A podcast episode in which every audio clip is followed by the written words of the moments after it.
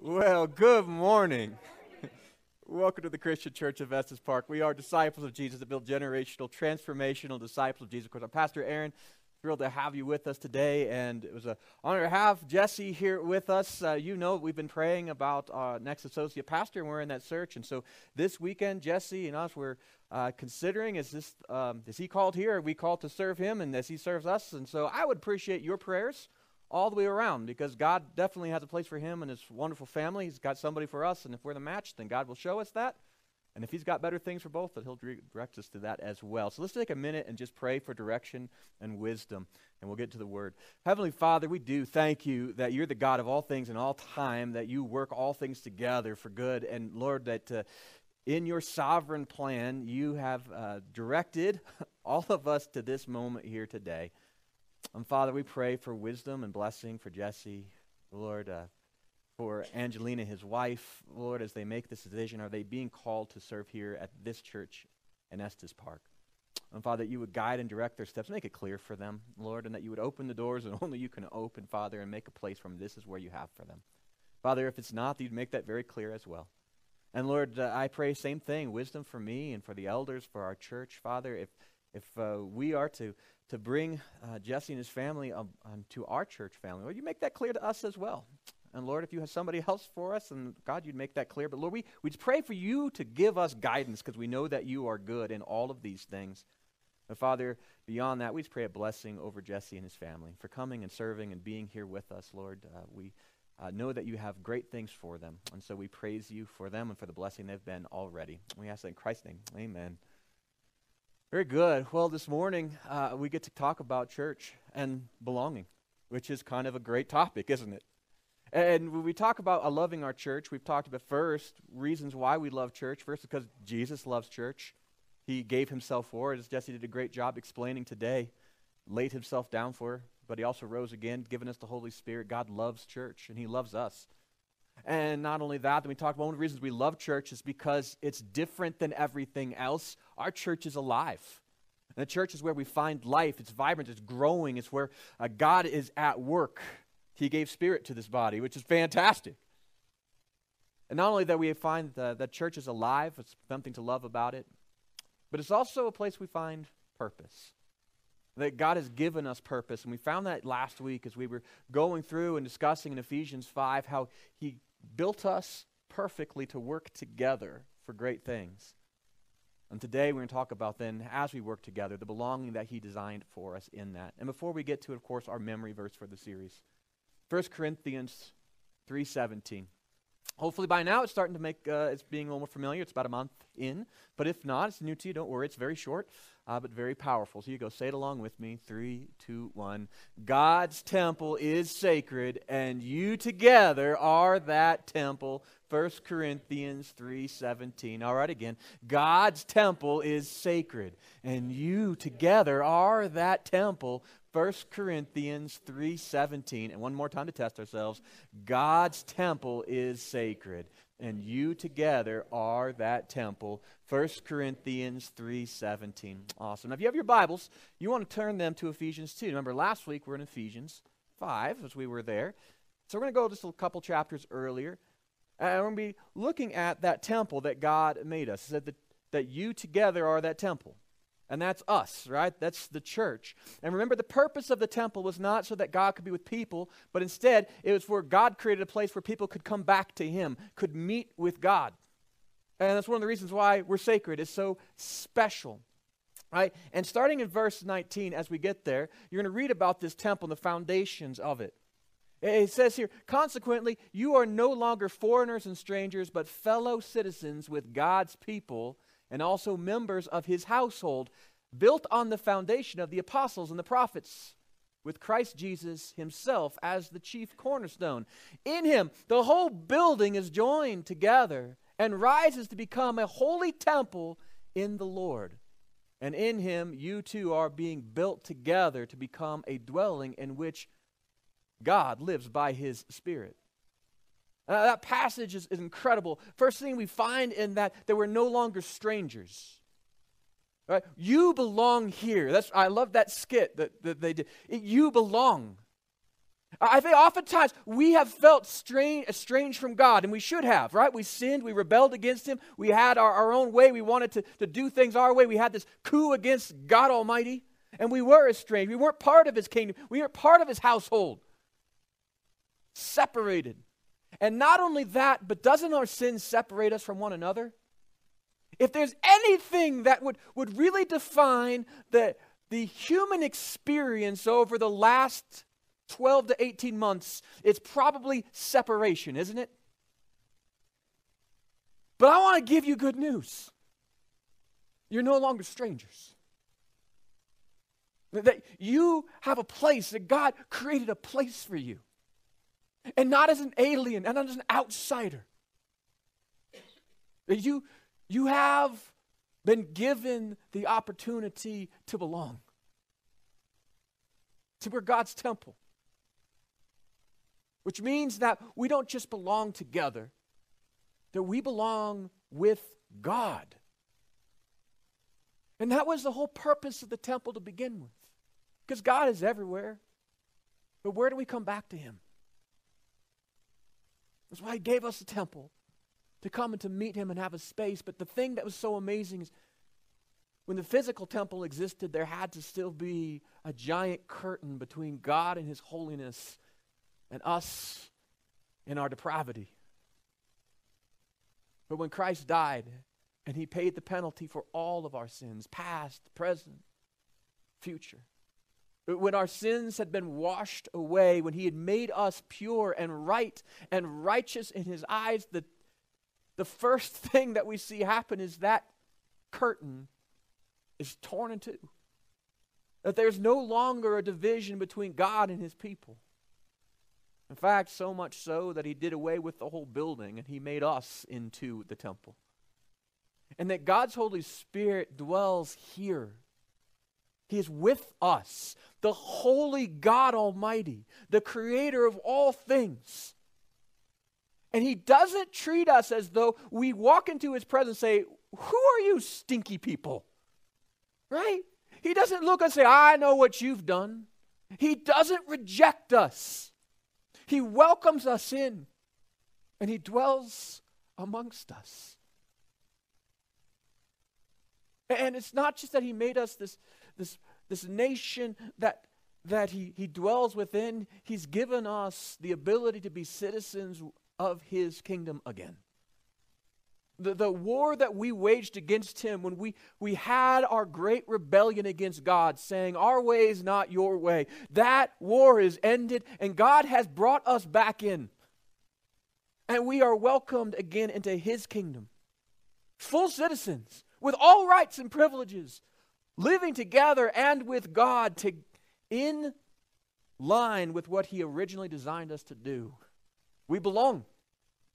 There's not going to be a place in heaven or a time in heaven where you might be walking up to the pearly gates and someone's like, You shouldn't be here. If you are saved by grace through faith in Christ Jesus, you belong. And there's not going to be someone in heaven that's going to do some investigative research back way somewhere in your life where they come back in and they smear you and cancel you out of heaven because of some stupid tweet that you did 20 years ago. It's not going to happen. You belong. You belong. Which I think that we say that I love my church because it's a place to belong. It is my spiritual family. Right? I, one of the things that I love about that is God's given us a forever family in the church. It's not just that we're a nation. But think about this. How many times in Scripture does, does it talk about brothers and sisters as brothers and sisters? right? As, as Christians, as brothers and sisters. In fact, family language is the most predominant language that is used to describe the church. Even as we pray, we pray to God the Father. And Jesus made this point really clear to us. I think there's one time in Scripture, it, happened in Matthew uh, chapter 12 is, is written down. And Jesus was in his ministry and he was making some bold claims, you know, being God and all. And he was doing these things like miracles and whatnot, and it was catching a lot of people's attention. And his family became a little concerned because they're like, hey, uh, bad people might not like that, and they'll probably kill you. So they came up to Jesus, his, Jesus' mom and his brothers, and, they stopped outside and they were Jesus was teaching, and there's a bunch of people around him, and they said, Hey, uh, go tell Jesus that his mother and brothers are here. Right? And the reason that they came there was to kind of help tell Jesus, like, keep this God thing on the down low. Think how silly that is. And how does Jesus respond? Well, uh, up here. He said, pointing to his disciples, he said, Here are my mothers and brothers. For whoever does the will of my Father in heaven is my brother and my sister and my mother. Now, Jesus wasn't dissing his mom or his brothers, right? He was making a point. He was telling us something of very big truth, right? Our spiritual family is going to outlast our biological families by a long shot.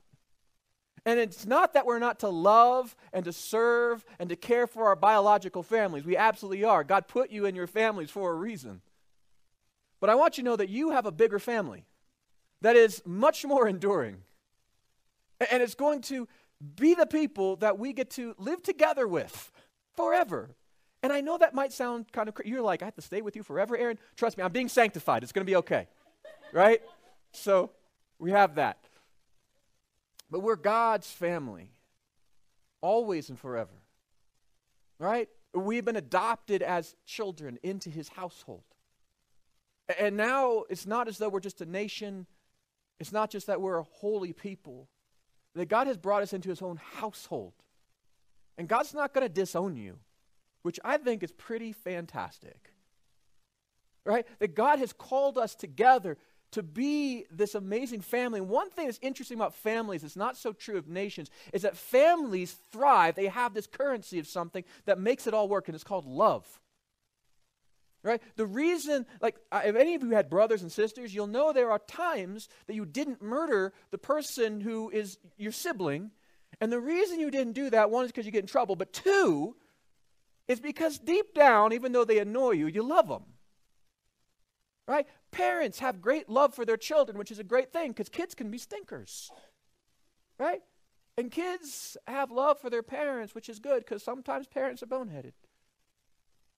But we have an affection, a, a desire to, to care for one another that's built in, hardwired into us, and that's just for our physical families.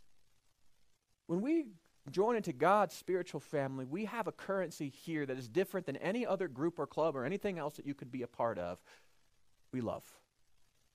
We love one another. Doesn't mean we always like each other. Doesn't mean we don't annoy each other from time to time because, yes, we do that. We're not perfect yet. But we always can love one another. Choose each other's good above our own. In fact, Jesus said the world's going to know that we're genuinely His, and this will be the test, by how we love one another. Because it's just not natural, it's supernatural of how we care for one another, the affection that we have. And Jesse even talked about it today. The Holy Spirit is thicker than anything else. There is a bond of love that we have with brothers and sisters that cannot be duplicated, it cannot be replicated, and, and it cannot be faked. So I love my church family because my family, my church family, is a family. But another reason I love it is because the church is where I grow spiritually. See, God gave us families physically for a reason, right? You're supposed to have a, a father and a mother and a kid, and they grow up, right? You, you, they have children. God didn't have ch- kids that were supposed to just be orphans running about trying to learn how to teach themselves. That's just not how it was designed to, work. Well, when we come to faith, God didn't design you just to go out and try to figure it out on your own. Right? It'd be like throwing a, a baby into the gutter and say, "Have a good life, kid." That's not what we do. That we have families, healthy families, help people grow into healthy adults. See, God designed families to raise the next generation. That's why every single Sunday you hear me say, we are disciples of Jesus who what? Build generational, transformational disciples of Jesus. There's a reason for that. That we grow in faith.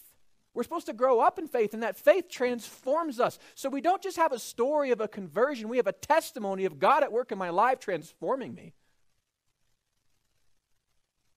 So, healthy homes raise healthy humans, healthy churches raise healthy disciples. That's what we do, that's what we're about. And so, how does the church help us to mature? Well, the book of Acts, right? You and Jesse talked about this morning. This is what the church did when it first started. It says they devoted themselves the apostles' teaching, to fellowship, and the breaking of bread, and to prayer. Right? There's some things just in that the church has always done right from the very beginning that helps each other as we grow up in Christ. Right? We find that here, the first thing is that we devote themselves to the apostles' teaching, right? The apostles, that was their church, by the way. How cool would that be? Like your, your lead pastors are the apostles. You're like, well, that's pretty cool right? But they had, they didn't know the Bible was, was being written, New Testament, so the apostles were giving them, teaching them the word. And you know what? 2,000 years later, the church is still doing? Gathering together, being taught the apostles' teaching, the Holy Spirit, the Holy Word. We're learning in that. It's one of the reasons we gather. But it doesn't just end there. It's why church isn't just this big Bible study. Can you imagine how boring that would be? Right? It, it's just, it's not just study, right? But it says also to the fellowship. This is where we get to know each other and care for each other. Right? We get to love one another. It's why we don't just have Bible studies, we have life groups. Right? When our groups meet together, and I'm so happy I heard no one of our life groups is going to get ready to start, hopefully meeting in the summer, which is fantastic, right? But as we gather together, we get to grow, grow in the Word together, but we grow close to one another. And you can show up at church early and leave right away, you know, and, you know, as soon as the, the songs are done and, and avoid meeting anybody's contact and everything like that. And you can, you can do that for a while and you could be fine. You could do that for years. But the thing is that there's so much more for you in church. You belong. And to get to know and to be known.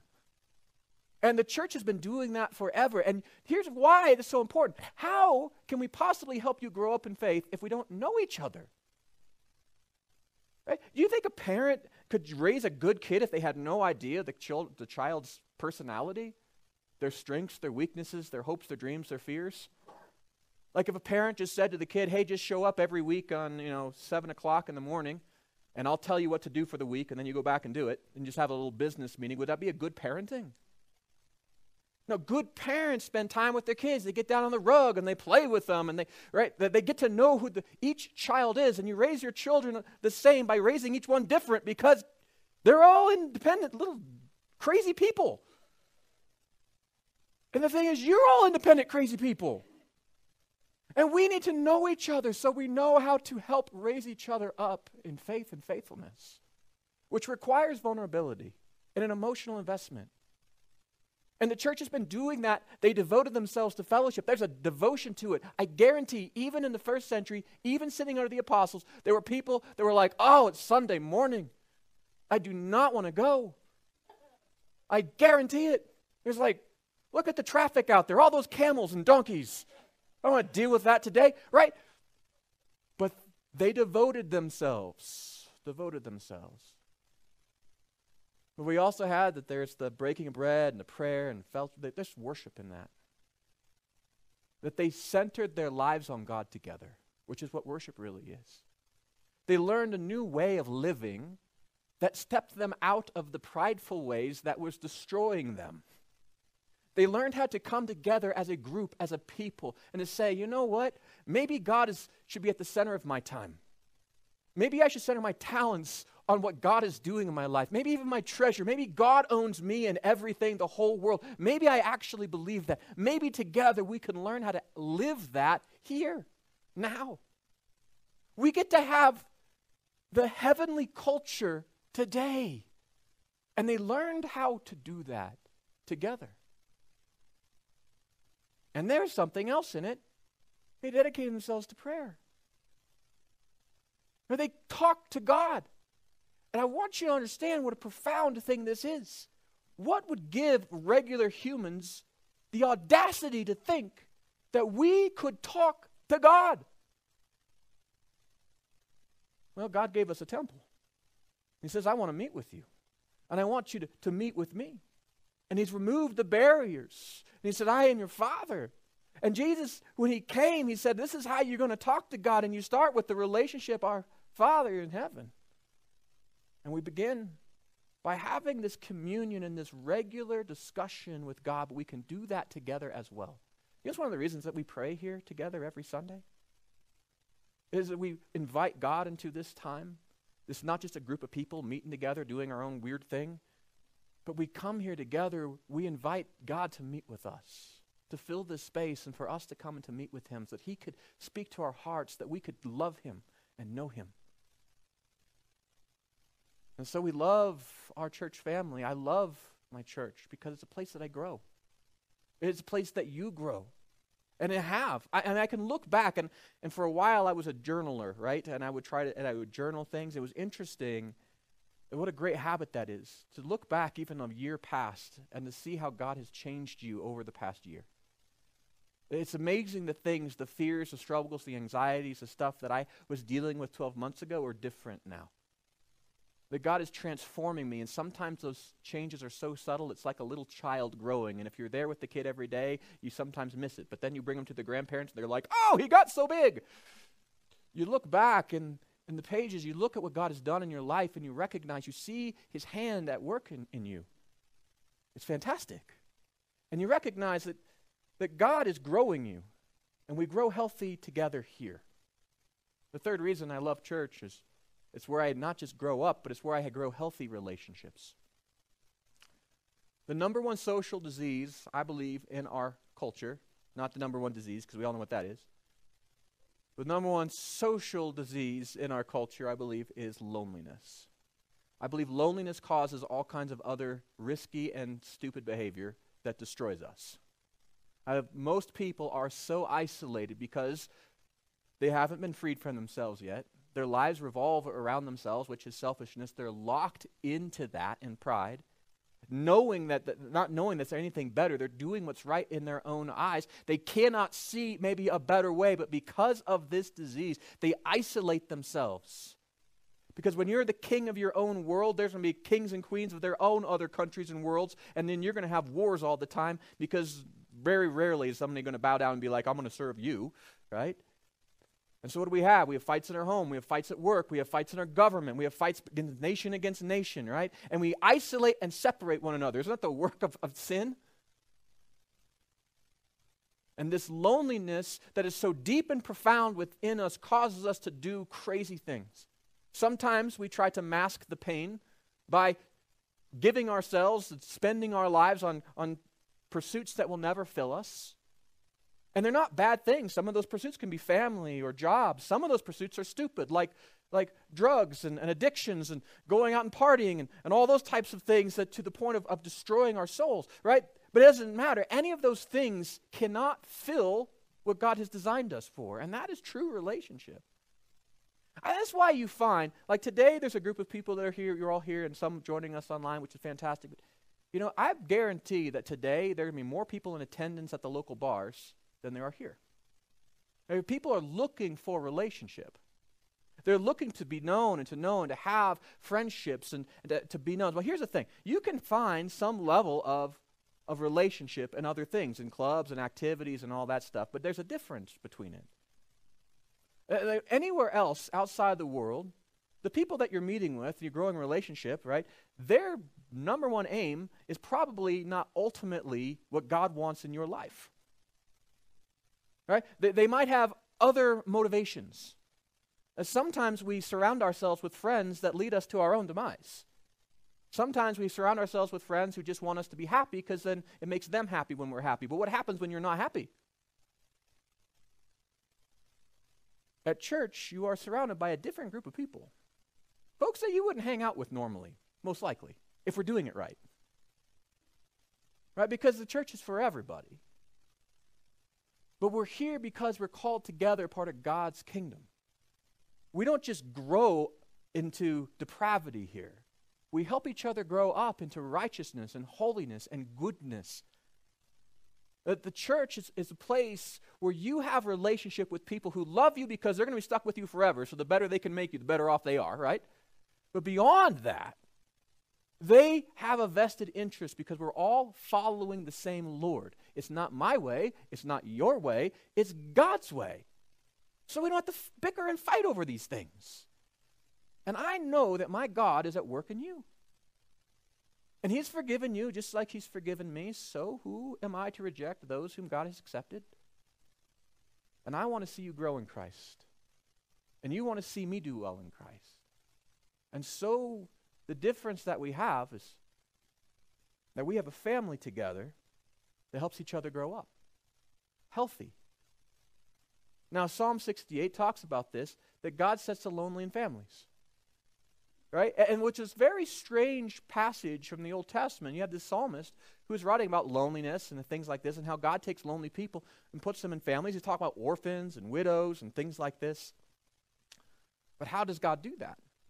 Well, God doesn't raise up other biological families for lonely people. Right? And some people are in great biological families, and others are very lonely in their biological family. But God takes the lonely and He puts them into a different kind of family His family. A family that is 100% committed to them, committed together, knit together through the bonds of God's Holy Spirit. So the church is your family, it's a place that you connect. The church is God's family. It's a place that you're going to find grace and love. It's where you're going to connect with God and all of His people. And so I love my church because where I belong. It's a, it's a temple, it's a nation, it's, it's a family, a fellowship, a body. And you notice that all of those terms, even in this text that we read today, they, they're all something that require multiple parts working together. Right? You ever heard of a nation of one? That's a stupid nation. Right? Easy elections, stupid nation. Right? You have a family of one, you have an individual right? You don't go to a restaurant and have a party of one. I guess you could, but that's not really so much of a party, right? You need to have multiple things a building, a temple, multiple bricks, things coming together. And that's what he talks about a body, multiple organs working together. In fact, even the word for church, ecclesia, right, and it really comes down to the word basically a gathering or assembly. That God assembled us. He's put us together. It's like it's not just like um, like when you gather the Legos from the carpet when you were playing on them, you took them all apart and you kind of sweep them together and assemble them that way. That's not so much how God does it. Assembles them like when you take the Legos and you build the thing on the box, right? Each one has a space and does its own special work, right? You don't miss any of the steps. Otherwise, you have to go back and try to figure it out, right? God is a space for us. He assembles us, and we assemble together in Him. In Ephesians chapter 4, it says this from him, that is Christ, the whole body, joined and held together by every supporting ligament, grows and builds itself up in love as each part does its work. We talked about that last week, our purpose that God built was in us to us. But today I want you to focus on this. Who puts us together? God. He designed you perfectly to fit here, and He's putting you together here. And sometimes we think, well, what do I possibly have to give? Don't sass God.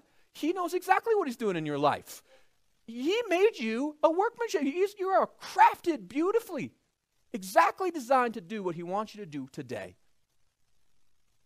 And He's built you to be here. So God made me for church. He made you for church. And He made church for me and for you. How cool is that? So, church is where I use my gifts. Church is where I connect and come alive, where my purpose is made manifest. Church is where I matter. Church is where I belong. And so today, as we look at all the things that God has done for us, I say that my church is the place that I belong. And I love my church because it is where I belong. All of us needs a place to belong. God designed you for this, and you can f- try to find it anywhere else in the world, but nothing else in the world was, was designed by God and you designed by God for, right? To help you connect. You belong here. And if that's not enough reason to love it, I don't know really what else there is. I mean, that's pretty awesome. So, how do you put this into action? How do you take this truth and put it into action in your life today? How do you apply this? Well, the first thing, if you have a connection card on the back side of it, there's some things that I have there, four steps like I do every week. I want you to be able to apply God's word. And the first thing, memorize 1 Corinthians 3:17. When it says that God's temple is sacred and you together are that temple, you together are part of that temple, which means to together you belong here. Take some time, memorize that. Know that there is a space that God has made for you. Also, next thing I want to do, why don't you read Matthew chapter 12? Why? Because I talked about it a little bit today, and I would like for you to actually go and read God's word. And it's great to be able to see what God is doing. Why do you connect here? What does that mean? Something else you want to do is just reach out to a fellow member in the church. The last however many months this is now, it's way longer than two weeks or three weeks, I'm sure of that by now. Well, we have not been together. There are a lot of folks who we've disconnected with. And if you can think of maybe a brother or sister in the church that you haven't seen in a while, would you give them a call this week? An email, a phone call? Write them a letter if you like to do the old snail mail thing, if you got decent enough handwriting, not better than mine, right? Reach out to somebody this week that's in the church. Let them know you care about them. Pray for them. It's a good thing to do. Something else you may want to do is join our membership class. I mean, uh, not this coming week, but the week after that, we are uh, uh, be talking about really what does it mean to be a member at the Christian Church of Estes Park. What do we believe? How are we structured? All of those things. But also the biggest thing is how do you connect here? So if you're not a member of the church, I invite you to come and be part of that class. It's about two hours long, and it's a great opportunity for us to discuss those things to help take that next step of really connecting in a real official way. All right. Hopefully, I've given you all something to take a next step in. Uh, what after I'd like to do is after the end of the service, if you take those connection cards with your prayer requests and all that, drop them in that box at the back of the service there. If you're online, drop us a note. Let us know what you're doing, uh, so we know how to pray for you, encourage you, um, and uh, we'll let God take our offerings and build them to something great. I'm to have the worship team come back up uh, to lead us out with one more great uh, song of worship. Before they do, let me just pray a blessing over us as we make decisions how to follow Him today. Let's pray. Father God, you are a good and powerful creator. And you are holy and you are righteous. And Lord, everything you do, do is good. And Lord, we are so blessed to be included into your home, into your family, to be a holy temple, a sacred temple where the world can come and to come back to you. I thank you for what you have done for us in Christ Jesus. I thank you that you've given us this church family, a place for us to grow and to, to connect in, Father. I pray that you would help us to be a healthy church that develops disciples that follow after Christ. And, and Father, that you would knit us together with greater bonds of love. And for those who feel on the outside, and maybe even this morning are on the outside because they have not accepted Jesus as their Lord and Savior yet, Father, Lord, I pray that you would draw them in. Father, that they could be saved by God's grace through faith. Lord, that you'd help them to come and to connect and to have a healthy church where they belong and to knit together them in our very spirit as you do your work through us. And Father, I pray in all of this that you would be glorified, for you are good. We pray all of this in the name of our Savior Jesus. Amen.